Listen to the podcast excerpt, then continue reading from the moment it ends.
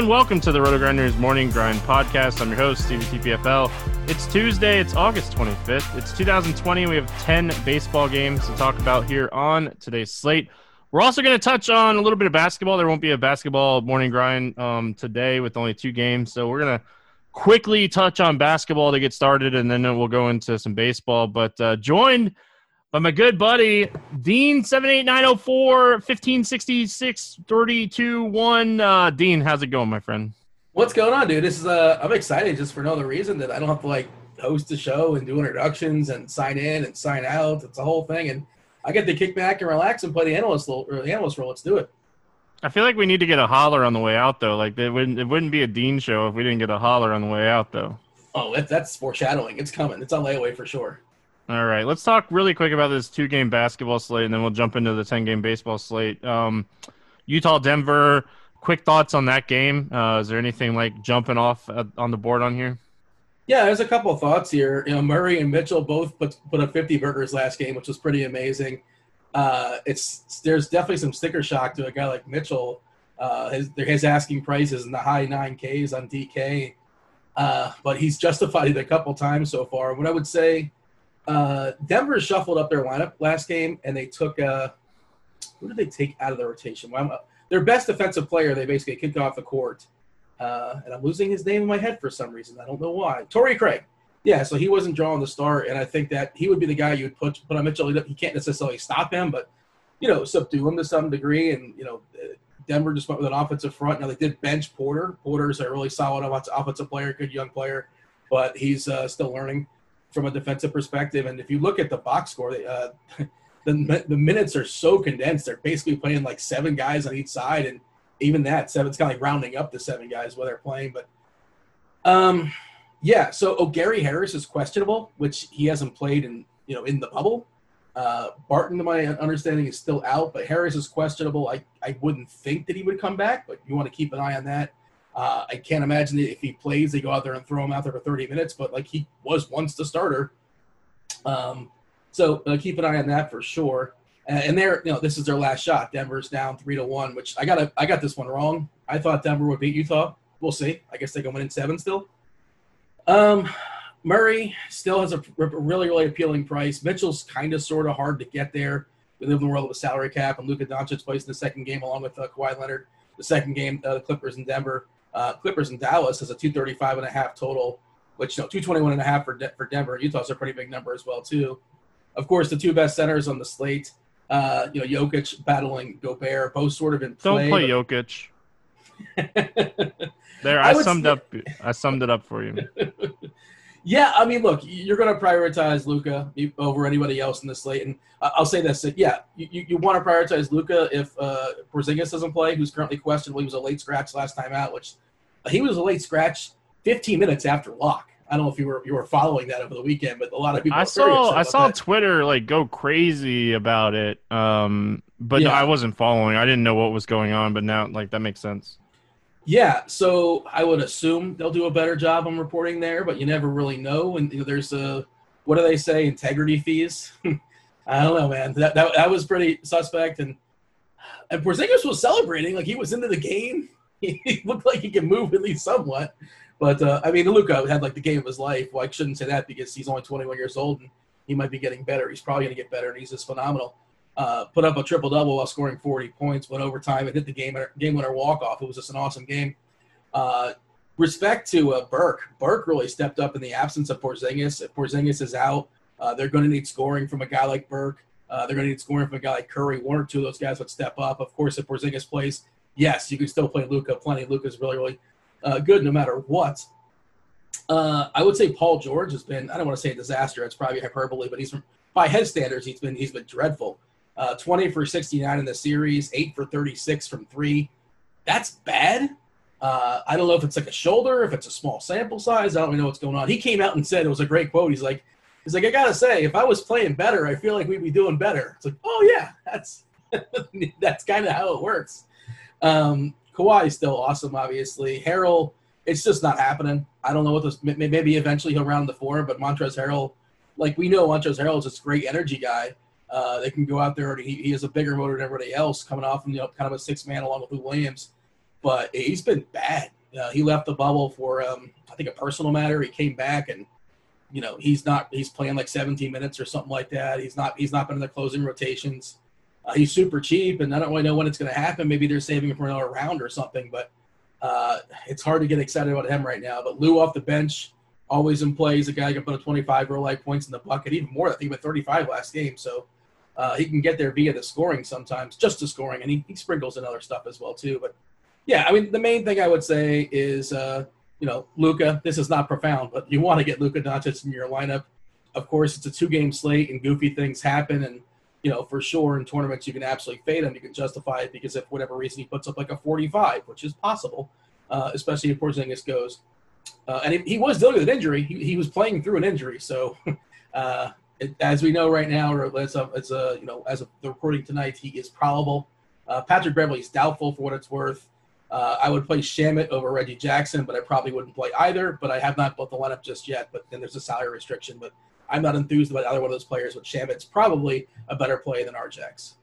You know why I don't play NBA right now? Because I would play Boban and Lou and just play the ceiling. Let's go Boban. Um, Boban was getting some run last game actually, and you know Dallas was getting wrecked. They, they were without Porzingis and they were down 20 in like the early second quarter, and they kind of backed it in and said, "Okay, we'll come back with Porzingis and try to make us work next game." And props to them. Props to Luka. Uh, Burke was awesome off the bench. Uh, you know, Seth Curry, of course, is a guy. You know, he hit open threes all day long. Uh, and Boban, uh, you know, he was he was fine. I don't know what his price is. I should probably scroll and see what his price is. I'm kind of curious, but he can. Oh, he can get it done in 15 minutes sometimes. So well, do, he's in the rotation. Do you know? Do you know why the Clippers are losing? Because uh, Paul George is not playing particularly well. Because they're not playing Joakim Noah like that. Like he's he's a champion. Like all right, that's enough basketball. Let's talk. I was going to go into I was going to go into a whole side story of uh, Doc Rivers' daughter is married to, to to Seth Curry, and didn't historically Paul George cheat on Doc Rivers' daughter like before she was with Curry? But I just think it's weird that like, how does Doc Rivers look at this guy and like that's the, that guy cheated on my daughter, allegedly. that, that, yeah. That's his, that's his player. You're on the bench. You're on the bench. No. All right, we got ten baseball. Sorry about that. No, you're good. Ten baseball games to break down here. We're going to start with the Cubs and the Tigers. Tyler Chatwood, Spencer Turnbull. Um, Chatwood coming back from the IL. We really don't have an announcement. Um, recording that before as far as like how deep he will go. Um, he did pitch like on the sixth, so about 19 days ago um, dealing with a little bit of a back injury. I didn't see anything. I didn't see anything as far as like he threw a bullpen or anything like this. Um, so we'll have to kind of pay attention to Chatwood. Uh, what's your thoughts here when it comes to the Chicago Cubs pitcher? Yeah, I know we're supposed to be excited about rostering anybody that's throwing baseballs against Detroit. Uh, I don't expect he's going to go very long. Uh, and this, we're going to talk about it. This slate is really, really pitcher heavy. There's a big opportunity cost a pitcher, and I don't think we're getting a discount, right, as far as the price. So right now, I'm not excited. Uh, I mean, I think he's fine, and I'm, you know, I'm not necessarily looking to, load up on Detroit. But if Detroit cheapies are there, I'm more likely to roster Detroit cheap bats if they kind of make everything else work. But yeah, I, am not. A, you know, I, I, don't fully believe in. You know, the strikeout rate is what uh, we go back with the last two seasons for. Uh, I'm trying to pull it up. I think it's like 25 percent up. Yeah, 24.9 percent. Nailed it. Uh, I won both. No, I went over. I was to say I won both showcase showdowns. Um, yeah, but he walks too many guys. I, am not a Chatwood guy. No. Uh, and there's too many good pitchers, and the price is too close to the elite guys. So I, I can't do it. I know it's the Tigers, but it's a no for me. Yeah, like if we get some type of announcement that he's going to throw 85 pitches, um, I think he's in play at 9100. It's the Tigers. Um, they're just they're so bad. Alec Mills, like he he didn't pitch great, he struck out seven, not pitching great. Like that's how bad this Tigers lineup is. So um, just got to pay attention to see if we get any type of pitch count um, when it comes to him. And then on the other side, Turnbull, you already said it. We have a ton of pitchers on this slate. Turnbull's not a guy that's going to go out and you know throw the ball by a bunch of people. So I'm gonna I'm gonna pass on him. Do you have any interest in Turnbull? Uh, eight point seven K for Turnbull? No. There's no chance. Listen, what? he started the season price. on fire. um, let's talk Cubs bats. Uh, what do you think here of the Chicago Cubbies? Yeah, well, we saw Baez come alive last night, which is good to see. You know, he's kind of a streaky player. I know it's a whole conversation about you know streaks or streaks real, and I was talking about this with somebody else the other day. It's like I think streaks are real, but I'm not really sure. We can't tell them when they're you know when they stop and start until everything is all said and done. We can kind of point and say. So I don't really know when it's going to stop and start. But yeah, uh, in the old vacuum in the Hoover, uh, I like I like Baez a good bit. I think he, I presume he's still three one on FanDuel. Is that still the asking price over there? Because it is. That's a pretty good price. Uh, DK specific, I'm pulling it up right now as far as Baez. Uh, four six, yeah, sure, fine, I suppose. Rizzo is five two. That's market price, if not a little bit more. I can't get excited about it. Uh, Schwarber, uh, he's probably still pretty cheap over in FanDuel as well too. It was two seven last night, so I presume he, his price has not moved. Uh, yeah, I'm interested in uh, the bats much more than Turnbull on the Chicago side. Yeah, the Cubs are going to be massive chalk on um, um, FanDuel, like Baez is 2.9K, uh, Schwarber Oof. is 2.7K. So you're gonna see you're gonna see a lot of ownership on the Cubs um, over on FanDuel. Rizzo's 3.2. App Happ is the highest price guy at 3.3. So I think like you might even see like four man Chicago Cubs stacks in like cash games on FanDuel. So um, I think they're going to be a really popular stack on this slate. Um, I like them on both sites. I, I, think there's enough ways to be different different at pitcher on this slate. Um, so don't mind playing a chalky stack with an underowned pitcher. And as far as like the Detroit bats go, I'm going to say this pretty much every day.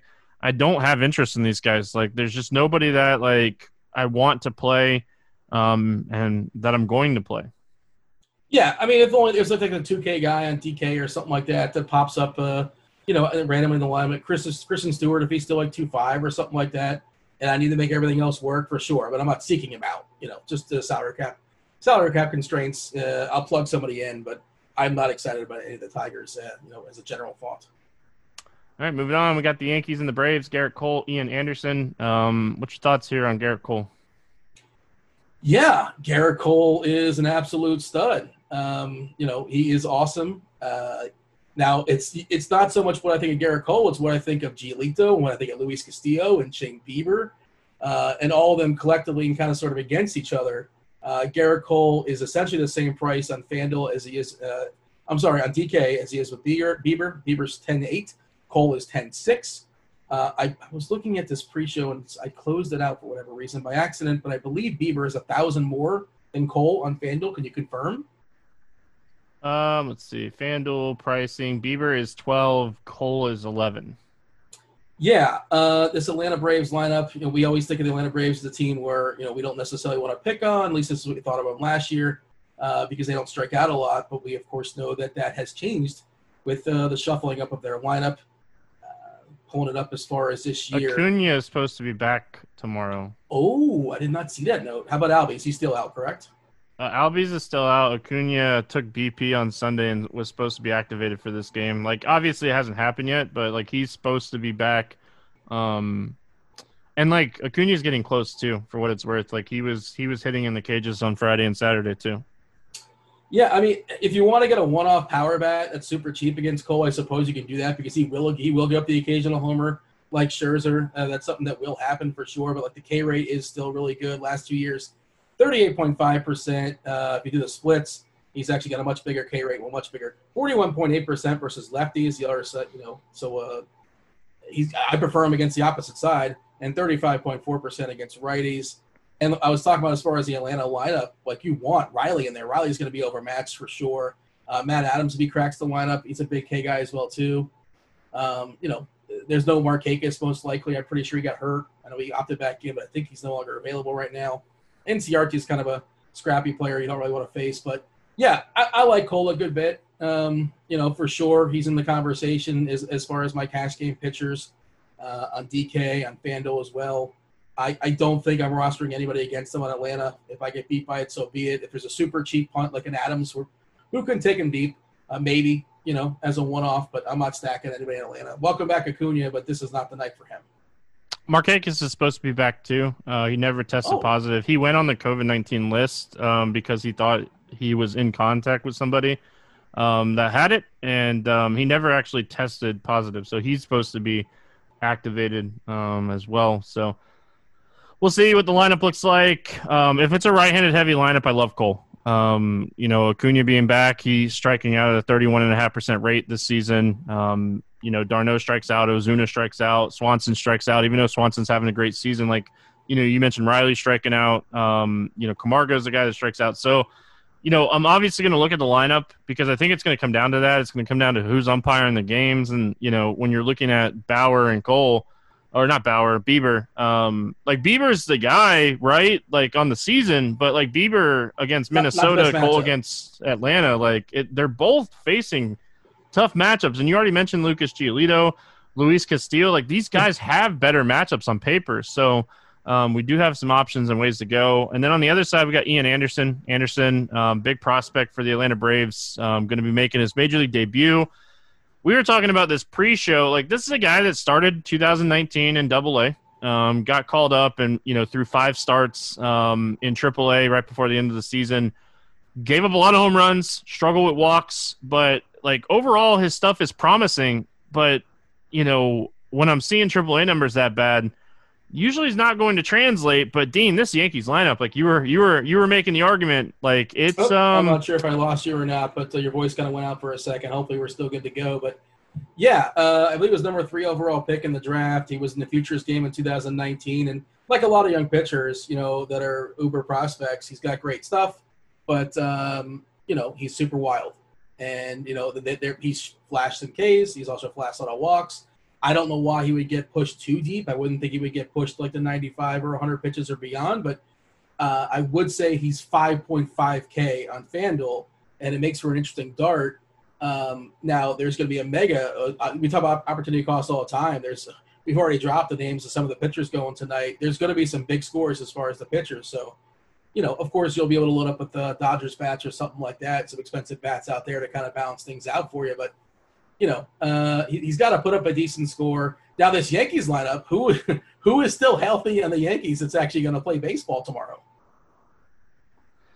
Yeah, we'll see what we'll have to see what this lineup looks like. But you know, obviously they're dealing with a ton of injuries right now, so the FanDuel price makes sense. Eight point one K on DraftKings is probably too much for my my taste over there. Um, yeah you know, facing Cole definitely hurts his upside to win the game over on FanDuel too, um, which I, I, like that. And like, especially if he's not going to go six and get the quality start, like he's cheap. Um, but we like, man, the Cubs are so cheap that it makes it so easy to pay up a pitcher on FanDuel too. So, um, hey, here's the projected lineup by for New York. Uh, we got Hicks, Voit, Tauchman, Urshela, Gary Sanchez, Gardner, Frazier, Wade, and Estrada. If you guys missed it, uh, Torres uh, went on the IL as well, joining Stanton, joining Judge, and I'm sure I'm probably missing somebody else. Yeah, it's been a it's been a rough um, rough go this season for the Yankees. Um, so we'll have to kind of see how it plays out. But um, do you have any interest in the Yankees bats? Yeah, I mean Voit's been going nuts. But what is he at ten home runs so far this year? Plenty of pop in that bat, obviously. Um, and Anderson, you know, again, we don't know what you're going to get. This is the the Forrest Gump. You open a box of chocolates you might get the coconut. That's that's the dud, right? That's the worst. When I, I like to like kind of match it up and see like the picture because I don't want to. Who wants the coconut? That's like you know seven walks in the first inning or something like that. We don't know what we're going to get out of Anderson. He's a stud, not not a finished product just yet. And again, this is the presumption he's going to start. I, I don't think it's officially been announced as of this uh, as of this recording, but that's kind of where we're at. But um, also, he can go out there and maybe like pitch five solid innings and strike out seven or eight. These dudes probably pretty much never seen him before uh, advantage pitcher, at least the first time around. Uh, it's interesting for tournaments. I don't know if I'm going to play enough lineups to get there. Uh, maybe the Yankee, maybe Yankee stack, like an all or nothing, that kind of thing. What's your thoughts? Yeah, Yankees are kind of where, like, I, I think the stack would be because, like, they opted Touki Toussaint to the bullpen, so like he could be a long reliever if Anderson gets in trouble fast. And like Touki Toussaint is he's struggling this year too. And like I'm a huge Touki Toussaint fan. I think he has a ton of talent, but I think like Voit, like home runs in four straight games, uh, five home runs in the last four games. So um, there's definitely ways to stack the Yankees, and like outside of Gary Sanchez, the the overall stack is not you know super expensive because you know they're on they're on the back end of uh, this team uh, for sure here. So don't mind it's the Yankee stack. Either, which is the problem. So yeah, the problem is it's not good, but yeah, yeah. these aren't great hitters. Uh, but there's there's some power there. I, I want to see the lineup. It's I, I hate to just sort of cop out, but I got to see what they're rolling out there. But uh, as of right now, Voit seems like the most appealing option. Uh, as far as Atlanta goes, I think Freeman as a one-off is about all I have interest in against Cole. Like Cole does give up a ton of fly balls and hard contact to lefties, and like Freeman's one of the be- better hitting left-handed you know hitters in baseball. I think Freeman as a one-off would be the only way I go. But Dean, like Say all the time, like it, it's so hard to one-off first basemen because you almost always have first basemen in your stack.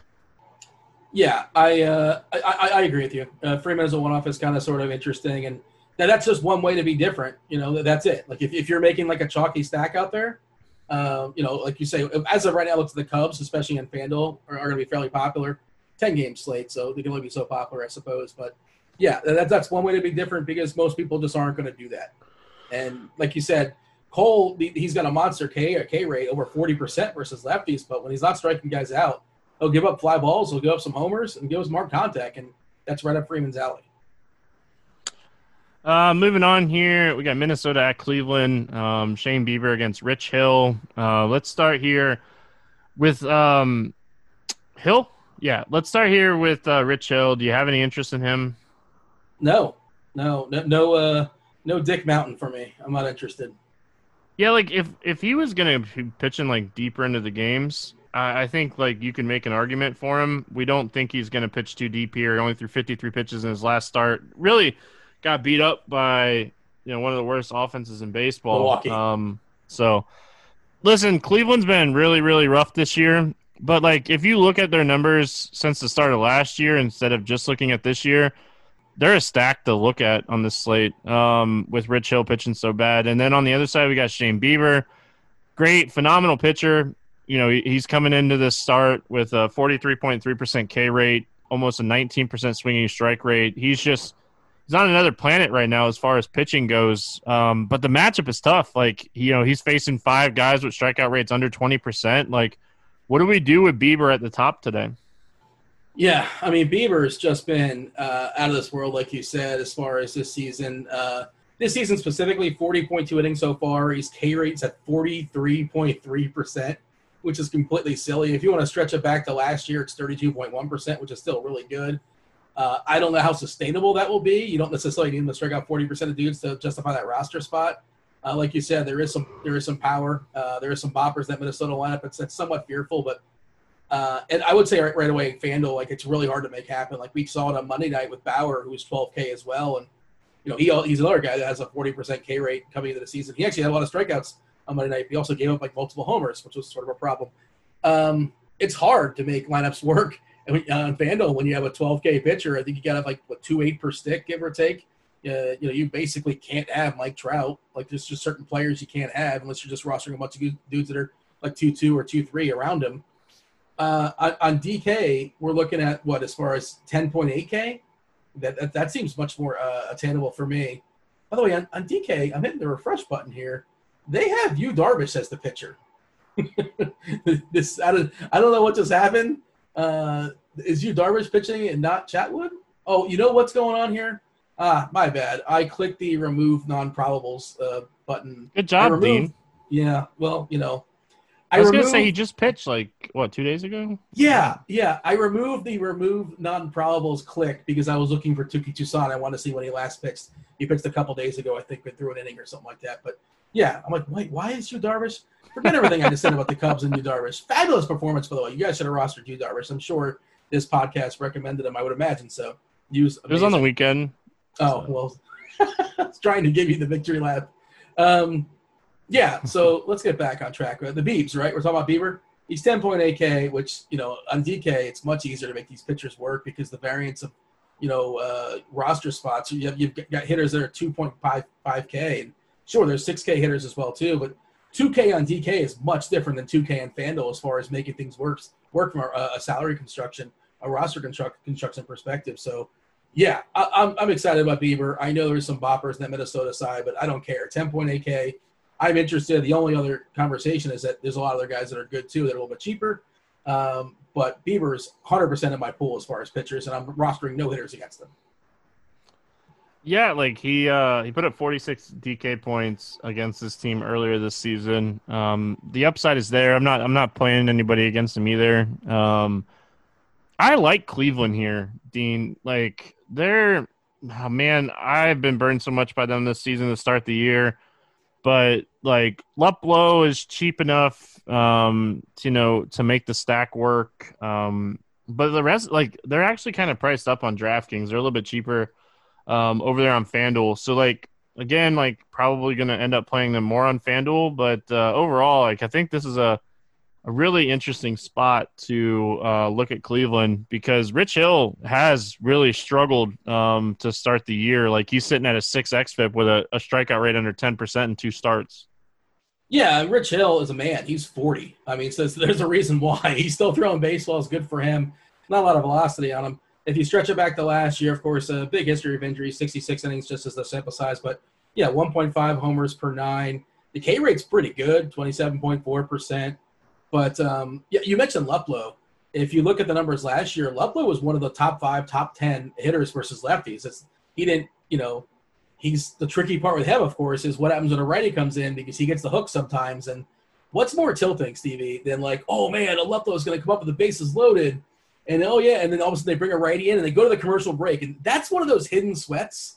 It's like they're going to the commercial break, like oh no, they're gonna pitch. They're gonna, you know they're bringing a righty. Are they gonna pitch hit for him? There's that minute and a half where it's like what's that? Give me Luplow, and like he might just ground out, but I just want the opportunity. But uh, yeah, he's he rakes versus lefties. Um, I, am super interested in, but I'm always it's where I'm always conflicted on this, especially from a cash game perspective, because my at bats are precious. I want every bat I possibly can get. Um, I don't know yeah, what to do with him. Because Zimmer will probably be on the bench too. So if they do have that opportunity, um, you know, obviously that's that's a that's a concern. Um, in tournaments, I don't hate to play. In cash sure. games, I hear you. Um, anyway, let's let's let's move it along. Um, Oakland at Texas. Uh, we got Sean Manaea against Kyle Gibson. Do you have any interest in Sean Manaea here?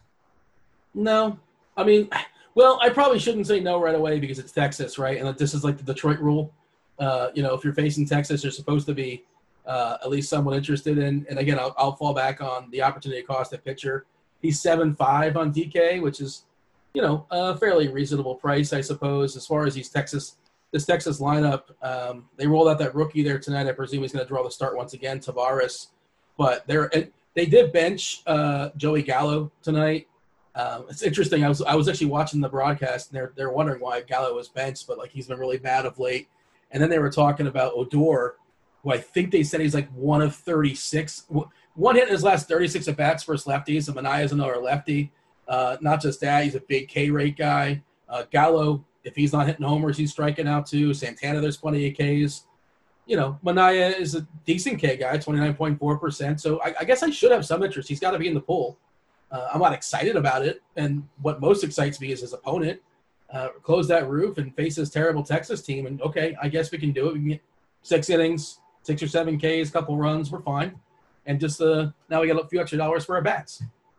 My biggest issue with him, um, I think he'll get some ownership for sure. Um, like his velocity's been all over the place. Like it was starting to trend in like the right direction, and then like the last start, like yeah, he pitched good against Arizona in that start, uh, but the velocity dipped way down. Uh, BABIP was really low for him in that game. Like xFIP and FIP were way higher than the ERA in that game. So I don't know, like, and like he's not going to throw like more than like seventy five pitches. They do that, not let him. Yeah, that's the problem. Yeah, yeah. I kind of so, I kind of missed that one, but yeah, he hasn't thrown more than seventy eight pitches all season, which, you know, obviously it subdues your upside. So like I honestly, I probably have way more interest in like Chris Paddack um, in the same price range, but 100%.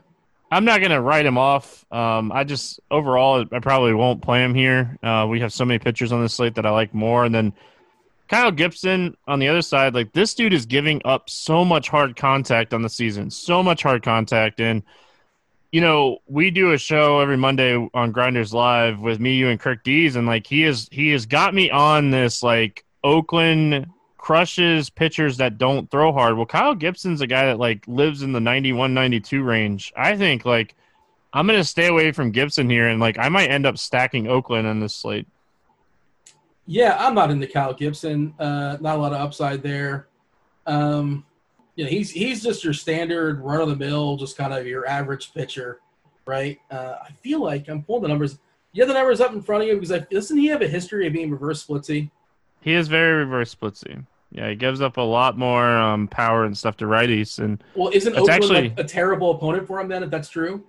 Yeah, like this is you know because like even like Grossman who would be on the left side and Olson like they're good lefties, so like you know the splits are not too reverse for them. But yeah, like uh, you know you look at Chapman, Canha, um, you know some of these guys, Semien, like they're they're probably getting a boost here because you know Gibson lower strikeout rate, higher walk rate um, against righties, so. I'm gonna pass on Gibson. Like I said, I kind of like I kind of like this Oakland stack. I think they're um they're super in play here. You know, depending on like what type of ownership because they're expensive. Maybe this is, might be one of those stacks that on a 10 game slate come in super low owned because nobody wants to pay the prices for them. And also, I think also people are just thinking that this ballpark is, and it's a small sample size. It looks to be the, way, but it's a pitcher's ballpark in Texas, right? Presuming the roof is closed. I think people are on top of that, and that's been the early results. And you know, a lot of times first impressions matter, but uh, you know, uh, I, I, think people will kind of stay away from that. But for sure, uh, the, I, I, have no uh, issue with Oakland as a stack. I pulled it up as far as this is 2018 and 2019. I threw out this year's numbers, just get a bigger sample. As far as the ISO isolated power, uh, Gibson versus lefties 143 versus righties 166. So yeah, more power to the right hand side, more Ks to the right hand side too. Uh, for what it's worth, 24.8% and uh, just 19.3% versus lefties. And as far as fly balls, good. You know, doesn't give a ton of fly balls, just 25% fly balls to righties. But uh, yeah, uh, like we said, the, the more power, at least when the ball's getting hit, more power to the righties as opposed to the lefties. But you know, it, it's not like this great matchup it's showing off the page, but it, it's certainly in play and something that uh, you know, if you're running up a ton of lineups, I wouldn't uh, completely ignore it. Um, do you have any interest in the Texas bats? Man, they're they're just terrible. like, I can't get excited about them. No, uh, I don't think so. Uh, they're they're a terrible ball club. Uh, I, I, watched this rookie's first couple of bats tonight. I, I, was hoping for him to swipe a bag because that's what he was known for in the minor leagues. I think he had 30 last year. Uh, I presume he's going to bat leadoff, and I presume he's still super cheap.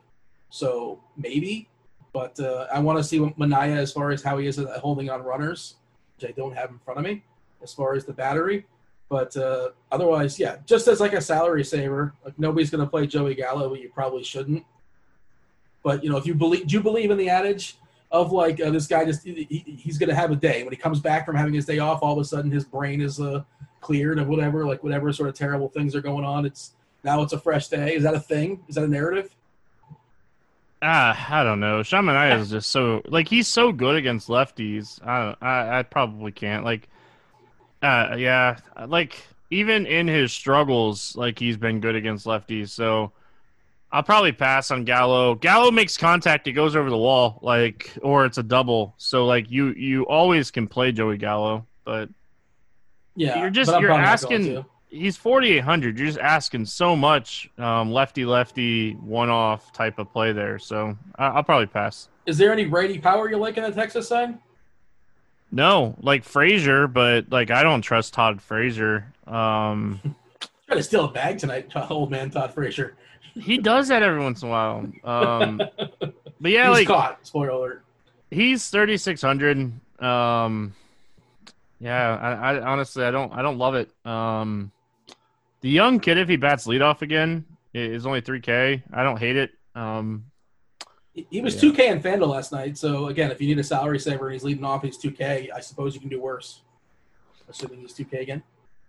Reds and Brewers, Luis Castillo, Brandon Woodruff, uh, one of the lowest totals that we have on the slate. Um, Castillo, like this is a pick'em game. Um, we saw Bauer struggle a little bit um, against Milwaukee. You know, just like I'm going right back to well, Weldine. I don't care. Like this offense has shown me nothing this year. I know Bauer struggled a little bit, but right back to the well for me on a pitcher against Milwaukee with this type of caliber of upside.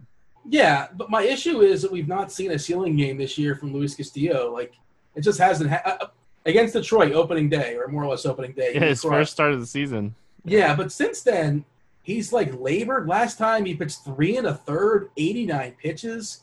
Uh, he's been wild. You know, two walks and three and a third. He had two walks in the start before that in six innings. Uh, he had four walks before that against Cleveland. I, I, wish we had the umpire data. He's one of those guys where I, I got obsessed over umpire data, but I want to I want a pitcher's umpire with Luis Castillo. Um, you know, we, we just haven't seen it. He, I don't know what's wrong with him. Look at the numbers. Like the, the K rate's there. The K rate's still over thirty percent this season. Um, and like you said, this Milwaukee lineup, obviously, there are plenty of Ks to be had, uh, even from the, the, the, power bats. A guy like Hiura, you know, thirty-one percent. Yelich, I believe, is striking out more this year for what it's worth. Like he's kind of you know, it's small sample, whatever, whatever. But Yelich is striking out 29.9% this season, which is that's not what he does historically. Uh, and, and, if you look at the you know the plate IQ, everything's popping as far as green outside of like Arcia and you know uh, Urias, uh, I, I like Castillo. It's kind of baked into the price. You know, 9.6k on DK. We're getting a dip in comparison to Bieber. We're getting a dip in comparison to Cole. Rightfully so. Okay, I feel better about those guys. You know, if, they're all the same price. Castillo's third, correct? Even the matchup, I think. Uh, it's so close to me. Um, like really going to come down to where I'm at salary wise. Like, I know Castillo can put up 30 just like Bieber and Cole, and the matchup is so much better for Castillo than it is for Cole and Bieber. But like, my initial like reaction when I opened up the slate and I started looking at it was Castillo Giolito on the same team, just facing those bad offenses and just kind of um, building around that. Um, but like Paddack is so cheap against Seattle um, mm-hmm. that like you might be able to play like Bieber Cole with Paddack and have enough to build. But I think they're all like there's four really really good options on this slate at the top. Um, it's a great so, slate from a pitching perspective. Yeah. I don't love any hitters yet necessarily. We talked about the Cubs and Fanduel specifically because of the prices, but you know we'll talk about the Dodgers soon enough too. And if you have salary to make it work against uh, uh, Johnny Cueto and all his gyrations, I mean, I love watching him pitch. He's fun, his movements and all that, but it's he doesn't. It's smoke and mirrors, and it's it's uh you know it's barely that these days. Uh, Brandon Woodruff on the other side you know, I, Woodruff is a good pitcher. Like he is, he's proved that like he's a good pitcher. Um, he's 8.2K. He has struggled his last couple starts out. Um, he did not pitch well against this team earlier this season either. Um, like I'm probably to pass on Woodruff here. Um, I like Paddack below him. I like Castillo and Giolito above him. Like I probably won't stack the Reds, but I probably won't play Woodruff here either he's another guy that just tends to not be very efficient and he doesn't go very long. And, you know, he's not a guy that's going to throw 100 pitches. They, they, usually let him go in the mid 80s to 90s or something like that or so. Uh, you know, we, we, talked about uh, Lance, Lance, Lance Lynn is a, a, a dying breed. Going in the uh, going into Monday night, he had 29 starts consecutively of 100 more pitches thrown. He might have actually not did that tonight. I think they might have pulled him in like 99 or something like that. We'll say. I'm curious now. I'm going to go back and check that. These things are important, Stevie. That streak has to continue. But uh, yeah, I, I, think the problem with Woodruff is he's on the wrong slate. Like uh, maybe I, I, don't know who's pitching tomorrow. A lot of good pitchers going to, tonight. Probably not the same collective as far as talent. Like if he was on tomorrow night's slate, I'd be much more interested. For sure, you can do it, but uh, I, I, do agree Paddack is a better play and he's cheaper. Uh, but yeah, he's a guy that can also strike out eight or nine. Uh, I, I feel like he's like a third time around issue guy, which is something I want to dig into. This is a first look, obviously, and they tend to like keep an eye on him the third time around as far as the lineup. But well, that um, bullpen is so good too that like if the yeah if, if he gets into any kind of trouble the third time through, like it's crazy. Like I was looking there, I was watching a game the other night, and they were like they had a graph up on, and they were showing like just how few times that they like pitchers go third three times around right now. It's crazy. So, um, the game has definitely changed. It, has. It's changed a lot. Um, but yeah. Um, is there any bats in this game? Like overall, like this is one of those games where I feel I respect both these pitchers. Vegas respects both Same. of these pitchers. Like, I, I don't ever think I you could talk me off of like a Castellanos or Moustakas like one off. I think Yelich is always in play, but like overall, this is a game that I probably will stay away from. Yeah, I mean, the righties. I have no interest in against Woodruff. Uh, the lefties, you know, the, the, he is more vulnerable. If you stretch back the last two years, it's still really good. But the ISO against righties is awesome. Uh, it's still good, but not as awesome. Like like 153 ISO, which is good. Uh, the K is still at 27.8 percent. Like you said, potential one-off if you need it, if you want to be different or whatever. Nice ballpark. especially for lefty power. Um, if Mr. Steal Your Girl, the flirter, Jesse Winker, if he's like super cheap, but he, again, we talk about two teams that pinch hit a lot. This is one of those teams, Cincinnati. I don't like to mess with them, lefty righty stuff, because they do goofy things all the time. Um, yeah, I just it's it's not it's not exciting. It's not Moose, you know, revenge game for Moose, whatever, sure. But uh, I, I I'm more interested in the in the pitchers in this game as opposed to the hitters. All right, moving on. We got Pittsburgh at Chicago taking on the White Sox. Stephen Brault, Lucas Giolito. Uh, Giolito, a big um, favorite in this game. Any interest here in Brault? Like he got stretched out finally. Like he he, he went um what eighty pitches. So like this is not going to be like an opener situation anymore. Um, I think that's something that we need to note. Okay, noted. no, I mean I I I, oh, I, don't have any interest in him. Yeah, I'm just saying like yeah. yeah, like he he surprisingly came out of nowhere and like went 80 pitches against Cleveland last time out. Yeah, um, and that's interesting for sure. Uh, but I mean, I assume this the Chicago side, the White Sox. Uh, Jose Abreu's alive, lots of power on this White Sox side, and uh, that's what I'm interested in much more than Brault. I imagine you are just the same. All, is it the Chicago the day? Just the Cubs? It's the Cubs and the White Sox. Is that what we're looking at? Love the White Sox. Um, love Lucas Giolito. Like, oh, yeah. I have been talking about this uh, for weeks upon weeks upon weeks now. Like, the Pirates are bad. They are real. Their offense is bad. Um, Terrible. They're they're they're last in WRC plus. They're last in WOBA.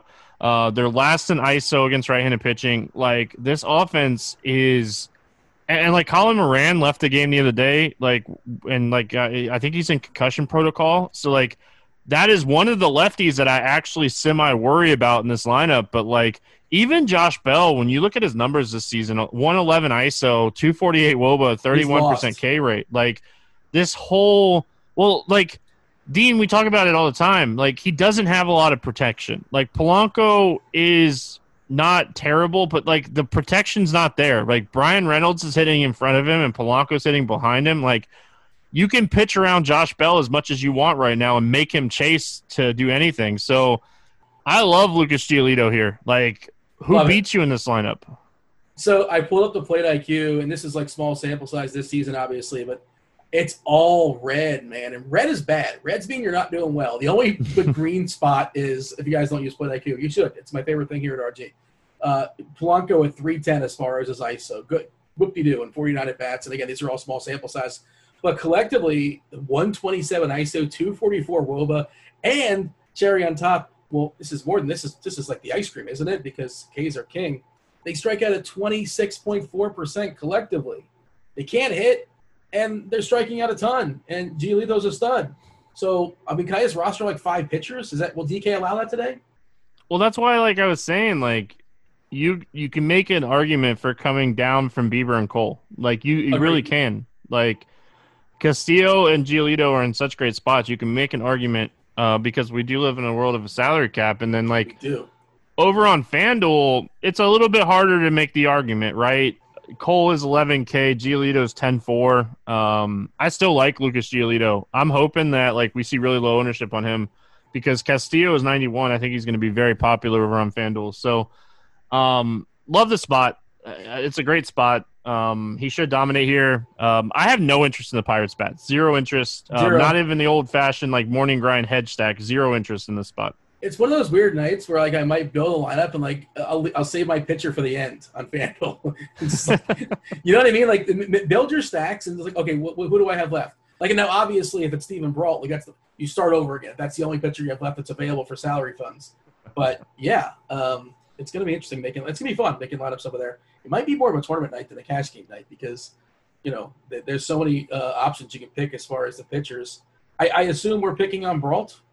Yes, we are. Like, have you like looked at Tim Anderson's numbers against lefties this season? Like, they're they're gonna go, they're gonna regress big time. Um, but just insane his numbers against lefties. Like, it's something Whoa. like an 80 percent hard contact rate, um, in twenty five plate appearances or something like that. So. Um, it, Is it's nutty. 917 ISO? 917 ISO? It's nutty. It's 26 um, plate appearances, but that is insane. Yeah. I know you. I know you don't love hot streaks, Dean, but uh, do we believe in the Jose Abreu hot streak yet? I believe. Well, the wind was blowing out. I was watching that game too, and uh, yeah, he got he got it helps from a couple homers for sure. But look, I believe in matchups. this matchup is really really good. Uh, Abreu against Brault. You know, Brault is a not a good pitcher. Obviously, um, we, we shoot him away pretty quickly for good reason. Uh, not not a big K guy. Even worse against righties. 18% K percent.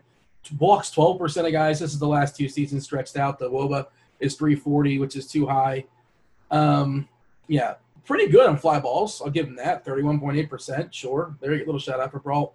But yeah, I, I like that whole side of Anderson, Moncada, Abreu, the kid Robert. Um, you know, Jimenez didn't mean to skip anybody. I, I am told Play legend has it. Uh, legend has it that uh, James McCann, uh, Concardi confirmed this. He's a lefty master. I've heard that word in the street. I was getting my shoe signed. Um, yeah, he's four point two k though. Oh, oh, it it's hard to. I love James McCann and I play him more than probably everybody in the industry, but it's hard to pay four point like the the problem that you have with the White Sox stack is there's no cheap bat to go with it. I guess Mendick, if he cracks the lineup and you want a cheap bat to go with it. Um, but like, yeah, overall, it's two six on DK. Yeah, to stack the White Sox on DraftKings is going to be tough. Uh, they're very they're priced up for the guys that you want. So, you know, even if you go like Castillo, Paddack, um, you're still around like 4K per hitter, and that's still going to be really hard to do. Um, you know, with with these guys priced up the way they you are. So. DK gives you though, they're still giving those like 2.5, 3K guys to make things work. There's they're popping up still. You know, we talked yeah. about the the dude on Texas. Yeah, but you're not right? gonna you're not gonna win tournaments with those guys usually though. That's the only Sometimes. problem. Well, yeah, I, mean, I guess this, it depends on what the White Sox stack do. Like, you know, we've been going here and we really haven't loved a lot of offenses yet for a ten game slate. So no, we're gonna love this offense like though, Dean. Teams? Go ahead the Royals and the Cardinals. Matt Harvey is on this slate. Um, and yeah. Adam Wainwright's on this slate. Bet the over in this game. Um, well, what year is this game taking place? Yeah, this is uh, 2020. We bet the over in this game. Um, listen, Matt Harvey struck some guys out in his uh, season debut, but he also um, allowed a ton of power. Do you have any interest in playing Matt Harvey, Dean? Uh, no, uh, I was going through it and I was checking his velocity. I think it was 93.5 was his velocity in, in, that game. And, you know, it's a far cry from what he used to be. I think he's used to throw like, what, 96, 97, 95 pretty comfortably. Last year, he was sputtering out to about where he's at right now. He had some 94s, 93. He's kind of going through his game log. But, um, I mean, good for him for like trying. Like I, he, he probably has a lot of money, and he doesn't have to be throwing baseballs and getting made fun of like by idiots on podcasts like us. but uh, I appreciate the effort. But um, I appreciate him pitching. Uh, you know, he's he's a guy that that like it, it's an instant stack every time he pitches. So I appreciate him going out there and um, throwing baseballs that go over the fence. My issue is the Cardinals stink. Hey, listen, everybody told me the Cardinals stink yesterday, and what they put up ten runs or something like that. Like, well, I mean, they you know, uh, they did they did plenty. Yeah, sure, I suppose, but I just have a hard time. Goldie, sure. Uh, Carpenter, yeah, I guess. DeJong, whatever. Yeah, I mean, I, I, I can't get excited about these guys. Oh man, like I get excited. like Brad Miller, like I talked about this on the show yesterday. Um, like he is crushing the baseball. He's 4.1k. Um, he's crushing the baseball this season. Like he's just not stop hitting whatsoever. Um, so anyway, let's really quickly talk about Adam Wainwright. Wainwright, you know, he has transformed in this guy that's just going to pitch to ground balls. Strikeout rate is a little higher um, on the season than I think it will be when the season ends. But this is a guy with a two ERA with a 4.3 xFIP. Um, there's regression there's regression it's just it's always like this with ground ball pitchers. Um, my issue with him is like it's more of like a cutter than a sinker, and like I like ground ball guys that throw sinkers um, way more than I like ground ball guys that throw cutters. So I don't hate the matchup for him, but I just I, I don't play Adam Wainwright. Uh, Adam Wainwright this season, six point three percent home run the fly ball rate. That's lucky. Um, 189 BABIP, that's super lucky. Uh, yeah, which speaks to his uh, ERA being two and his SIERA being four or five five. Uh, the ground balls are there, 52%, 30% fly ball rate, and 40.7% hard hit rate. Uh, my yeah, Soler, like why not? Let, us get some Soler in our life. I, I always love him as a one off. He feels like a, for whatever reason, maybe because he plays in Kansas City, just feels like a guy just gets a little too neglected. You know, uh, unless unless it was like the beginning of the year and Kansas City was like everybody was 2K. Remember that? Remember the opening on there was 2K on DK. that was fun. We were all playing Maikel Franco for like a week. that happened. Um, but otherwise, I just you know, Mondesi has been super disappointing. Uh, Whit Merrifield, it just always seems like way too expensive. Sell me on Kansas City. I don't want to like. I think you could play Dozier, Soler, O'Hearn as like maybe like a three man. Um, but it's more of like I just don't want to play eight point four for Wainwright. Like I'm hoping they score a few runs. He doesn't strike a bunch of people out, and it kind of null and voids itself. But we can just ignore game. Four three game. Ignore it.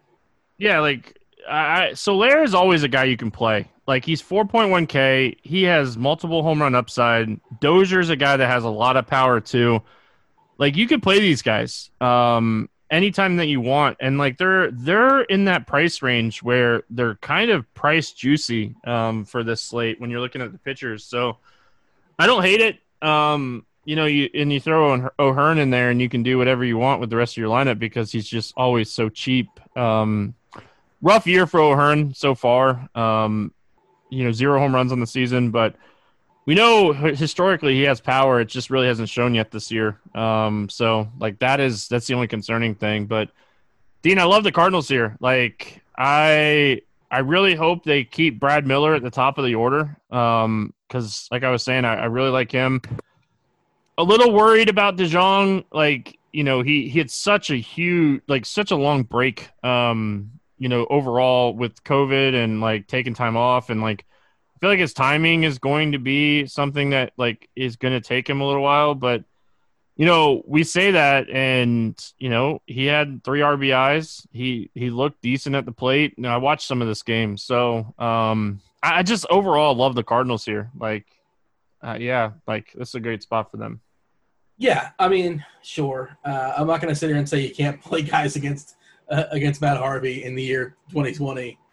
Uh, I don't know how to what to do with DeJong because I don't know how to you know project players coming off COVID. I'm sure different players act, act in different ways and it affect people in different ways, and it's hard to speculate. Uh, he just came back, so I don't know. But um, yeah, I mean, if it's DeJong at the standard, you know, right out of the box, uh, Paul DeJong, it's 4.1K. Sure, uh, I have interest in that. But I just as, as I, maybe it's just a bias. I just find I find the Cardinals be like the most boring team, just the most vanilla, boring team in baseball. Like there's just nothing sexy about that team. I know they have the greatest fans in the world. Don't don't at me, but. Uh, yeah, it's just one of those things. I, I think that overall, um, you're you're definitely looking at them here. Um, just you know, it, it's it's Matt Harvey. So, uh, moving on, we got the Mariners and the Padres. Marco Gonzalez, Chris Paddack. Um, any interest here in Marco Gonzalez? This I'll give the same answer I gave before. I think it's the wrong slate for him. Like it's six point six K. So and he's a guy that like if you catch him on the right night, he can go seven innings. Like that's something he can do. Uh, he's one of he's one of their I guess he's their ace by default in Seattle. I think. I feel like he is. He's, he's like their horse. He's like their Lance. There's their Lance Lynn. You know, he's a guy that can let go for 100 pitches or so. The veteran that they're not really concerned about his arm so much. Uh, the problem is he's very average, just sort of like he's one of those guys that I, I generally don't seek out to pick on, and I'm just almost never going to roster unless I'm desperate for a night. And we spoke about it multiple times now. The arms are really good. Now it does open up some salary at 6.6k, so that's that's the most appealing thing about him. If he can kind of eke his way to 15, you know, and all of a sudden you could load up on White Sox or load up on Dodgers, then sure, then we're talking. But otherwise, again, not seeking him out. But if he's like a something that kind of makes everything else work. I suppose. I guess you can in a pinch, but that's not something I want to do. Manson threw 105 pitches, by the way. Um, there you go. You got there. But yeah, like Marco Gonzalez is like probably the only guy that I would play under Sean Manaea. Um, But I also I also think like the Padres could win you a tournament on this slate too. So um, I don't know. I love. I, agree I with that. By the way, there's not a lot of guys, but I agree. No Rich Hill, no Gibson, uh, no Young, no Cueto, no Brault, no Harvey. So I do agree. He's the cheapest guy you can consider rostering. Yep. On DK. Paddack on the other side, you know, it, has been very, very hit or miss for him um, to start the year. Like he's looked great in some starts, and then some starts he's really struggled. Uh, and, and, we see that with younger arms sometimes, but like this is a spot that you can close your eyes and just hope that he gets there. Um, they they called it Fraley. They traded Vogelbach um, to the Blue hmm. Jays. Um, you know that takes away some strikeouts. We we have no idea what to expect from Fraley um, prospect, but yeah, like I don't know. Um, overall, Dean, I think that Paddack is cheap enough that like we just gotta we just gotta play him here. You want as many righties as possible in this lineup. They did lose Vogelbach, but they still have uh, Haggerty, a switch hitter, Crawford, the lefty, Seager, the lefty, uh, Fraley is a lefty, and Long's a lefty. So four we're going to project four righties versus five lefties. You know, his case over the last two years, 29.8% versus righties, which is really good. 22.3% versus lefties, which is, you know, kind of sort of league average, uh, and give much more power to lefties as well too. A 208 ISO. Um, but I, the, the price kind of puts you there, and the matchup in the Seattle offense is not very scary, obviously. Um, and what lefty power bats are we afraid of? I suppose a guy like Seager can bang one out. But uh, you know, Lewis, the rookie's been really solid, but he's coming at it from the right side. Uh, he's striking out a bunch too, but he's shown plenty of pop as well. But uh, the price at 7.8k, it's really hard. Uh, it, it's you know you could have Paddack, I presume. I haven't built the lineup just yet, but I presume Paddack, one of the studs you've already mentioned, and uh, you know also get some premium bats as well too, and kind of the best of both worlds. So that's kind of what I'm looking at in my head right now. This is a first look, but Paddack is my SP2 with one of the big arms. What say you? No, yeah, I already kind of mentioned. Um, I like how that I like how that build looks. Um, as far as the bats for Seattle goes, you can always play Austin Nola. I think he's one of the better hitting catchers in baseball.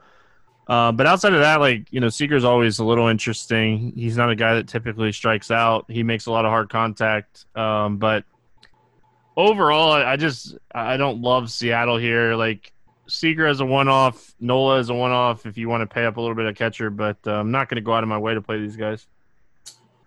Yeah, uh, yeah, that's that same thought. Same thought. If I if like Seager's the last man in is a one off, like okay, and Paddack's not in the lineup, whatever. I suppose I can do that. I'm, i suppose I can do worse, but that's not ideally. That's not what I'm uh, not what I'm trying to do. As far as picking on Marco Gonzalez, uh, what are we doing? Are we, are we considering Tatis and Machado? I think you have to, right? Um, you know, you have to consider San Diego at this time. Like they have so much upside. Um, you know, they're they're expensive. Well, Tatis is expensive, Machado is expensive. The rest of the stack is actually really affordable. Um, like because if you're stacking San Diego, I know it's a lefty lefty with Grisham, but like you're hoping that you get Gonzalez out there early enough. Um, you know, Ty France is really cheap. Wil Myers is really cheap. Um, if you want a cheap catcher, Austin Hedges is like 2.9k.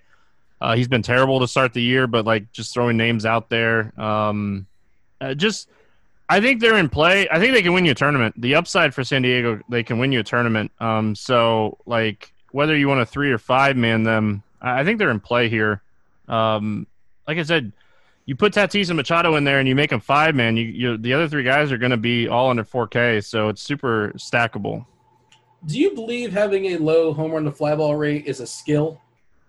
I believe some pitchers just throw to ground balls, and Marco Gonzalez is one of those guys that his fly ball rate um, is way up this season. And if he continues to give up a lot of fly balls and a lot of hard contact like he is right now, we're going to see that number really increase. Um, and we've seen guys for years be able to do it. It's just the ballpark helps him too. Like he pitches in Seattle, um, so like the ballpark helps him as well. But overall, like most of the time when I'm looking at that kind of stuff, I, I want to see it still be a ground ball pitcher. Like I don't like fly ball pitchers that give up a lot of hard contact. Yeah, I mean, stretch it back to last year, last two seasons. Uh, you know, 41% ground ball rate, his fly ball rate at 38.4%, but his home run the fly ball rate, 232 innings as far as the sample size is 9.5%, which is, you know, that's really good. You can argue he's been lucky Uh, maybe he's getting a lot of pop ups. Who was the guy? Like Marco Estrada was always the guy we would talk about his home run the fly ball rate, and like Yep. well, he gets he gets a lot of pop ups. So you got to you got to keep digging, I suppose. But just on the surface, looking at looking at that number, it's like, well, that seems like maybe he's been a little bit lucky. Hey, it's Stevie TPFL telling you there are 100 million reasons why you should listen up. DraftKings, the leader in one day fantasy sports, is celebrating the return of sports by giving up to $100 million in prizes to all of their customers, including one lucky winner who will take home a $1 million cash prize. To claim your share of up to 100 million in instant giveaways, all you have to do is dra- download the app, sign up using promo code GRIND, and then enter DraftKings free football survivor pool. Yes, it's really that easy to claim your share of up to 100 million in instant giveaways and put yourself in the running to win a $1 million cash prize. While the top prize is reserved for one lucky winner, everyone who signs up and enters DraftKings free football survivor pool will receive an instant bonus of at least $5 in value upon entering. I got 3 bucks. So while you're you're in the app, that's, don't forget least, that's not at least five. yeah, was it? Yeah, maybe it was. Maybe it was five. Um, while you're in the app, don't forget to check out all the great daily fantasy. I think I got tickets too. Um, contest. DraftKings is hosting for this week's basketball and golf action. Download the DraftKings app now and use promo code GRIND to claim your share of $100 million in instant giveaways and put yourself in the running for the $1 million top cash prize. That's promo code GRIND to get your share of $100 million in prizes only at DraftKings. Eligibility restrictions apply. See DraftKings.com for details. Rockies and Diamondbacks, German Marquez against Alex Young. Um, man, Arizona really let us down um, on Monday. German Marquez is a guy that when he's outside of Coors, he flashes some big upside. Overall, this season, like we really haven't had that like huge German Marquez game outside of when he faced um, the Giants. Like this is a spot that he is he's kind of interesting. Like I I think a lot of people will go Paddack, and he's really interesting for tournaments. Yeah, or if you really want to open things up, you you have a double barrel as far as the mid tier guys. You have German Marquez and you know pair him with Paddack or something like that. Then you can have some fun as well too. But yeah, I, I'm kind of an Aaron uh, truther to some extent. Uh, you prefer him on the road, obviously. Uh, stretch it back the last two years, 24% K rate, really solid when it comes to walks as well too, is five percent. This Arizona lineup, it's funny they got they went from chalky to like I think they're gonna be mostly neg- neglected. You know, just it's interesting how things change from slate to slate, obviously. And the Arizona lineup has not been good this year. Basically, outside of Calhoun, uh, Ketel Marte's lost his power. I'm not ready to. I mean, small sample sizes. I'm not ready to say it's like it's gone, but he's not been in for power at all. Both Martes have been kind of subdued this year. Uh, disappointing. Um, I like Marquez. Pretty fair price. Um, maybe if you look at ownership and you want to make the same lineup, make the same exact lineup with, with one with Paddack and one with Marquez. Like I do that sometimes, or just just what you know. If you if you're somebody that makes multiple lineups, just kind of swap one in, swap one out, and it's certainly plausible that Marquez can outscore Paddack by 15 points. Like these things do happen, uh, and then that could be a huge separator in tournaments. Uh, and like you talk about how it's going to be your lineups are chalky. That's one way to become unchalky. Just move one player, or just Yep. one hitter. Uh, and that's just something you can do. Um, and you'll have like a one v one, and you know if it, most a, a large percentage of it you're going against, uh, you're probably going to lose. I suppose Paddack is probably going to be favored from, from the projections. I would imagine, probably not by much, but uh, yeah, just a thought there, just throwing it out there for tournaments. I uh, I'm not in on Arizona. I'm out on Arizona. I like Marquez. I haven't looked at the prices yet. Unless somebody's crazy cheap, uh, I'm out. What say you? Yeah, I, no interest for me. Um, yeah, no interest. And then like Alex Young, I know like he's had some upside, um, you know, strikeout wise to start Yeah. the season, but like he still gives up so much um, while striking guys out. Like we saw, like he started the season more of like a bullpen, one inning type of guy, and like they've stretched him out a little bit. Um, and like when you look on paper, his strikeout stuff is super interesting. Um, but yeah, like overall, I, I I don't have interest here. Like I I like picking on Colorado when they're outside of Coors, but like we know the roof's going to be open in Arizona, and just overall, um, I don't have any interest in him. Yeah, he's another guy like you said. They finally let him go as far as pitches. He threw 86 last time out. and that was in four innings. Gave a couple homers. Um, you know, and lefties. You know, obviously the two guys that jump out on the Colorado side are Story and Arenado. Uh, for what it's worth, Blackmon was a late scratch for Colorado tonight on Monday night. I don't know the reason for it. Just going to keep an eye on it. That that'll make the lineup a little bit weaker. Maybe they give him another day. Who really knows? Uh, you know, it's I'm not terribly enthused with Young. I guess he's one of those cheapies that, like, I suppose that Colorado lineups without Blackmon and there's a you know Matt Kemp. Once upon a time, used to be able to hit lefties, but I'm not a Matt Matt Kemp truth truther in 2020. Like that's just not happening on my end.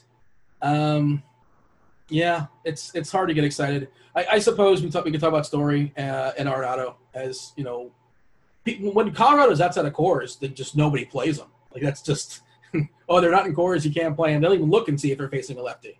They just cross them off the list. So uh, Story hit a bomb on Monday night. Like I, got, I think it's still going. It was ridiculous to lead off the game. But um, yeah, uh, for tournaments, I, I like Story, Story and Arenado. That's kind of the, the, cheap way out. I don't know if they make a cash game build. Probably not. They're probably too expensive to justify it. But uh, yeah, they got to be in your, your tournament pool. Otherwise, there's not much else to get excited about. I got ten dollars in tickets, by the way. When I did the, I had to go back and look and see what it gave me. It's ten dollars in tickets. So I got at least um, five. Yeah, nice. Yeah. So uh, like story Arenado or ten dollars in like DK dollar, whatever it is. Um, Story Arenado are, are fantastic place. Um, I know Arenado really hasn't had like that big game against lefties. I'm not looking at like a 29 plate appearance sample size for him. I'm looking at three or four years of sample for him. He crushes lefties. So, like, my issue here is if Blackmon's out, like we'll have to see what this lineup looks like because like if they go like maybe Hampson, Story, Arenado, then like you you can make an argument for you know making like a little three man stack here. Um, sure. But like if they throw some random you know lefty in there, like it's harder you know Tapia. to get that. Yeah, like it's just harder to get that overall. So the good thing is like Hampson's 4K, and like nobody's gonna play him at that price. Story is 52, Arenado's 49. Like they're gonna be lower owned here just because of the pricing. Um, so I was trying to pull it up on the fly. Like I played Story on a couple teams, um, and I was I couldn't remember what his ownership was um, on a seven game slate, but I can't find it. So anyway, um, yeah. Do you have any interest in Arizona? Like you kind of you kind of no. mentioned it. Yeah. You? No, I don't. Like Cole Calhoun as a one-off would be the only guy. Like he he is super. Like he he is having like a really underrated season. Like his BABIP yeah. is 220. Um, like he has some positive regression coming. Like we all love the Cole Calhoun ha- home run on Monday. We all played him. Um, it was nice. But yeah, like he'd be the only guy. Like he's 3.8k. Like I, I, think he's definitely in play. I do agree it's a good price, and like eh, Peralta's a pretty good price there at 3.5 as well in DK. And if the prices are not changed on FanDuel, uh, Calhoun was like 2.9 on Monday. So if that's still the same, that's that's pretty reasonable as well too. You know, if you're just looking somebody for somebody uh, that has some upside that's fairly cheap. But um, nothing about the matchup says like I have to pick on, you know, Marquez. And by the way, we were going to talk about the the hammer that is uh, the Dodgers in San Francisco in a second, and I want to. I. I was taking shots at Johnny Cueto during the podcast, and I guess I must have missed one. He's been good. Like I missed missed his last missed his start against the Angels. I must have forgot that happened. Uh, he's been all serviceable to good of late. And He's not not one negative score all season. Shout out Johnny Cueto. Yeah, like I don't know. Um, I'm not rostering we'll him for the record. We'll see. not, let's talk about it. Dodgers Giants, Julio Urias against Johnny Cueto. Urias, like, um, like I didn't see anything injury wise or anything like that. But like his last time out, like one and two thirds, he threw fifty two pitches. Um, uh-huh. he had a labored inning. Yeah, like he he only had one walk. Um, it was it was just rough. Um, and like he, it's not like if you look at like what he did in one and two thirds, he put up eight and a half or eight eight point eight, and like all right, like if he would have got a few more innings, maybe he would have had a good game. Overall, like I like the Giants against left-handed pitching this season. I think they're very underrated. And Dean, like this would be the third time Urias is going to be facing this offense in such a short season. Like I'm gonna pass on Julio Urias here. Yeah, I mean, we talk. You know, they handle people with kid gloves, child gloves for Urias because they. I mean, the Dodgers are thinking, you know, long term, or thinking World Series. Uh, there's no reason to push this guy. He's you know young, big arm. Who, by the way, has been more disappointing than not. You know, he's he came in with a lot of fanfare, justifiably so, and like the K's haven't really been there. He's not pitching many innings. The price at nine five is egregious. The cost per pitch for Urias at nine point five k, I just cannot talk to that. Uh, no chance. Uh, as far as rostering San Francisco guys, I'll leave that to you. Uh, I'm, I'm, try, I'm, trying to pull up Cueto. I want to see what he's doing this year as far as if this is fluky or if he's been good. And I'm pulling it up and I'm stalling and I'm trying to buy my pages. Let's see, 31 innings so far this year, 348 as far as uh, walks per nine, 21% Ks. Uh, okay, so lucky as far as BABIP at 238. His ERA is 4.35. His SIERA is 4.8. Uh, 42% ground balls, 41% fly balls, 33% hard hit, hard hit rate. Is there anything we're seeing in Cueto? 8.3% is probably homer, homer to fly balls. That's lucky there as well, too. He's he's getting really lucky. Like his fly ball rate is high. He's still giving up a lot of hard contact. Um, like the only thing, like his changeup has been better. Like not like generating a ton of like power and stuff. So like that's a little bit to what it is. Um, I noticed that in his last uh, start when I was like breaking it down on like, because like I was gonna stack the Angels and like it kept me off of them a little bit. Like I, I think I still rolled an Angel stack out there, but like it's the same ar- argument, right? This will be the third time Johnny Cueto's faced the Dodgers. Like they they've seen him a ton this season, and they're one of the best offenses in baseball.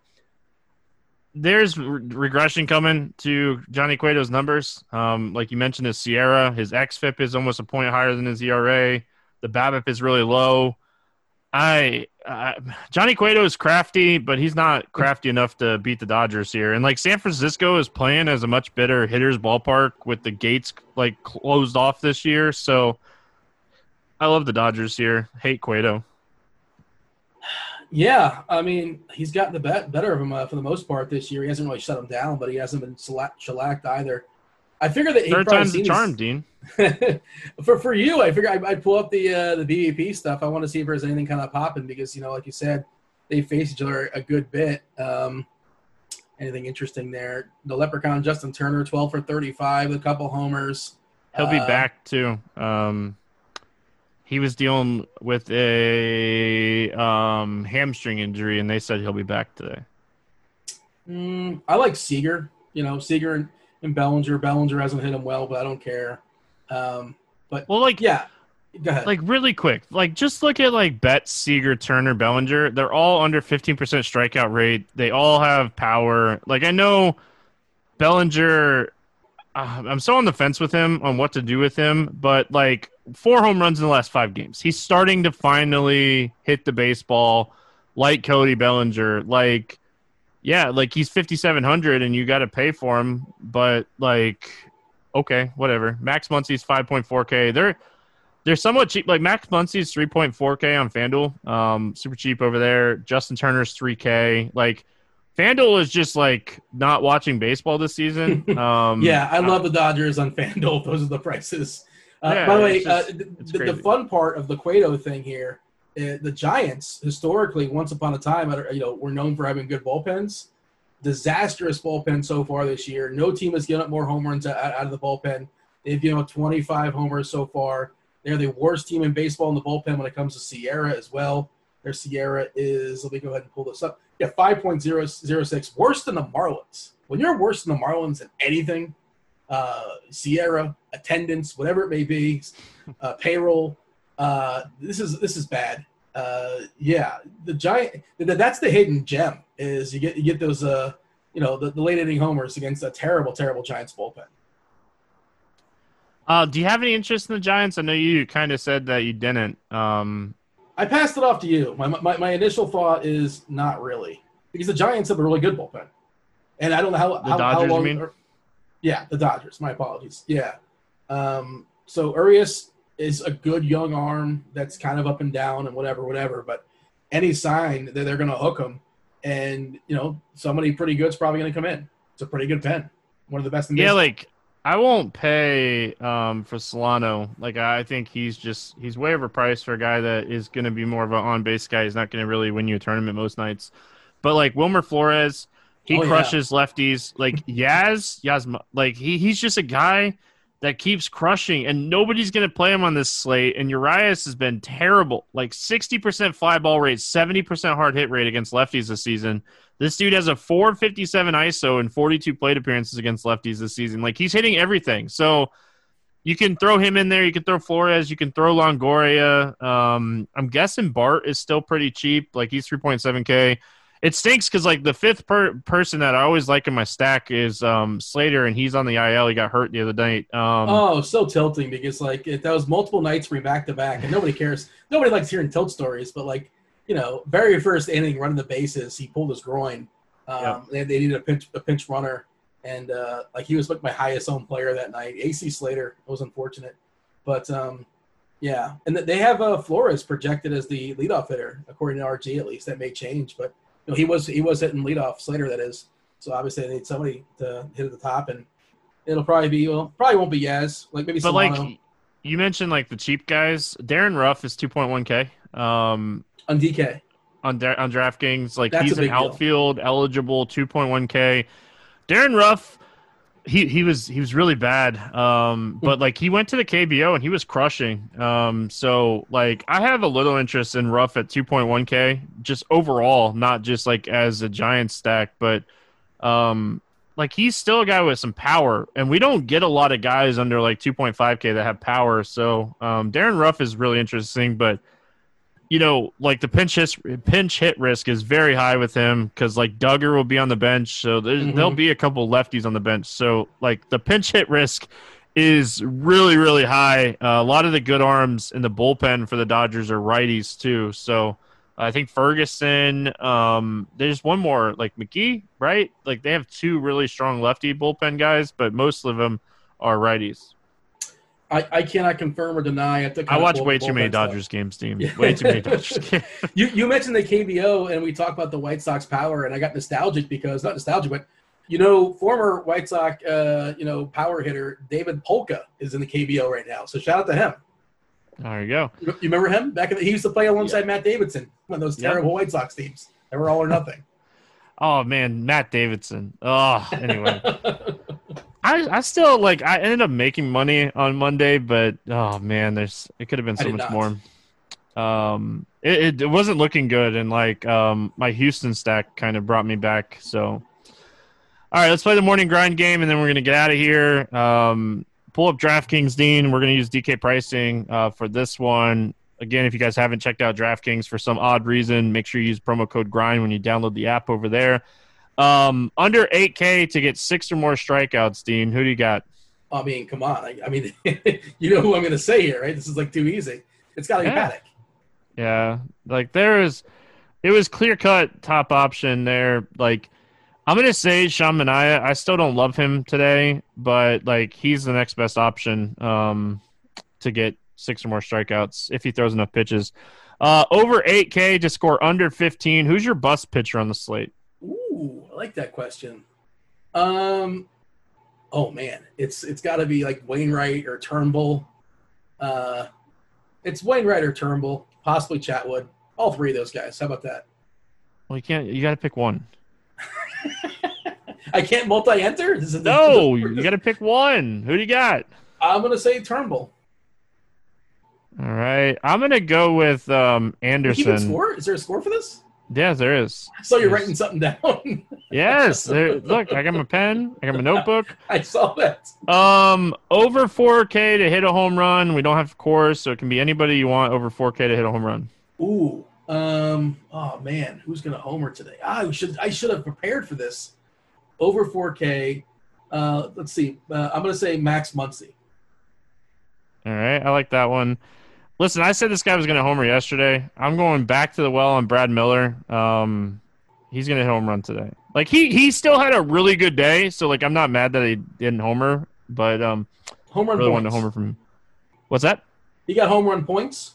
He did. I think he ended up with like 13 and 14 points. So like it was it was still a really good um really good day for him. Yeah. So um under 4K to get two hits. Uh, give me a guy under 4K to get two hits. Ooh. Ah, Miller man. got 15 points, so like I'm not mad about that. Oh, I was not prepared for this. Unbelievable. Oh, I'm a terrible guest. I apologize. Can you go first?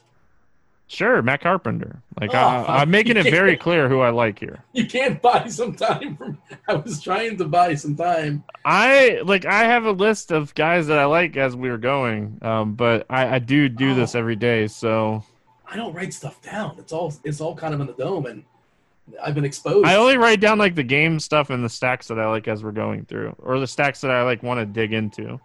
I, I will say Joseph Bart. I like that one. I thought like E5 is a good one too. Um, he is 3.8k on DraftKings. Cole Calhoun is still really underpriced over there, so just a couple names for you. Uh, stack to score six or more runs. Dean, who do you got? Yeah, we like the White Sox. All right, I'm gonna finish out. Like I feel like my whole game today has been the I I Cardinals. know. so Can I gonna- guess? Uh, St. You're gonna say Louis. St. Louis. so, uh, any Matt final Carpenter thoughts before we get out of here? What's that? Matt Carpenter. I'm changing my answer to Matt Carpenter. Isn't he under? That's who I picked. Oh, I've been Like, terrible. buy me more time. You weren't paying attention. Yeah. I, I heard it subliminally, apparently, but uh, yeah. Well, there you go. I, Bart is just because I'm like he's probably gonna be my catcher. At least ideally, I want to be my catcher, despite the fact Well, that I I think Carantini is going to be your catcher, but I I won't argue with you. Um, is he super cheap, Garantini? He's 2.6k, so Yeah. like going up against Turnbull, I- I'm guessing that's probably where you're going to end up at catcher. But Are they uh, running you out know, two catchers again? The, the Cubs have been doing that of late, but they uh, have well, they they have so many injuries right now, you know. So, um, yeah. Uh, any final thoughts, Dean? No. Well, hey, uh, uh, all, all my opinions are going to change. I'll be on Grinders Live. Actually, Grinders Live is going to be a different time because there's a basketball uh, crunch time. Uh, Grinders Live on Tuesday will be five to six, and I think the crunch time.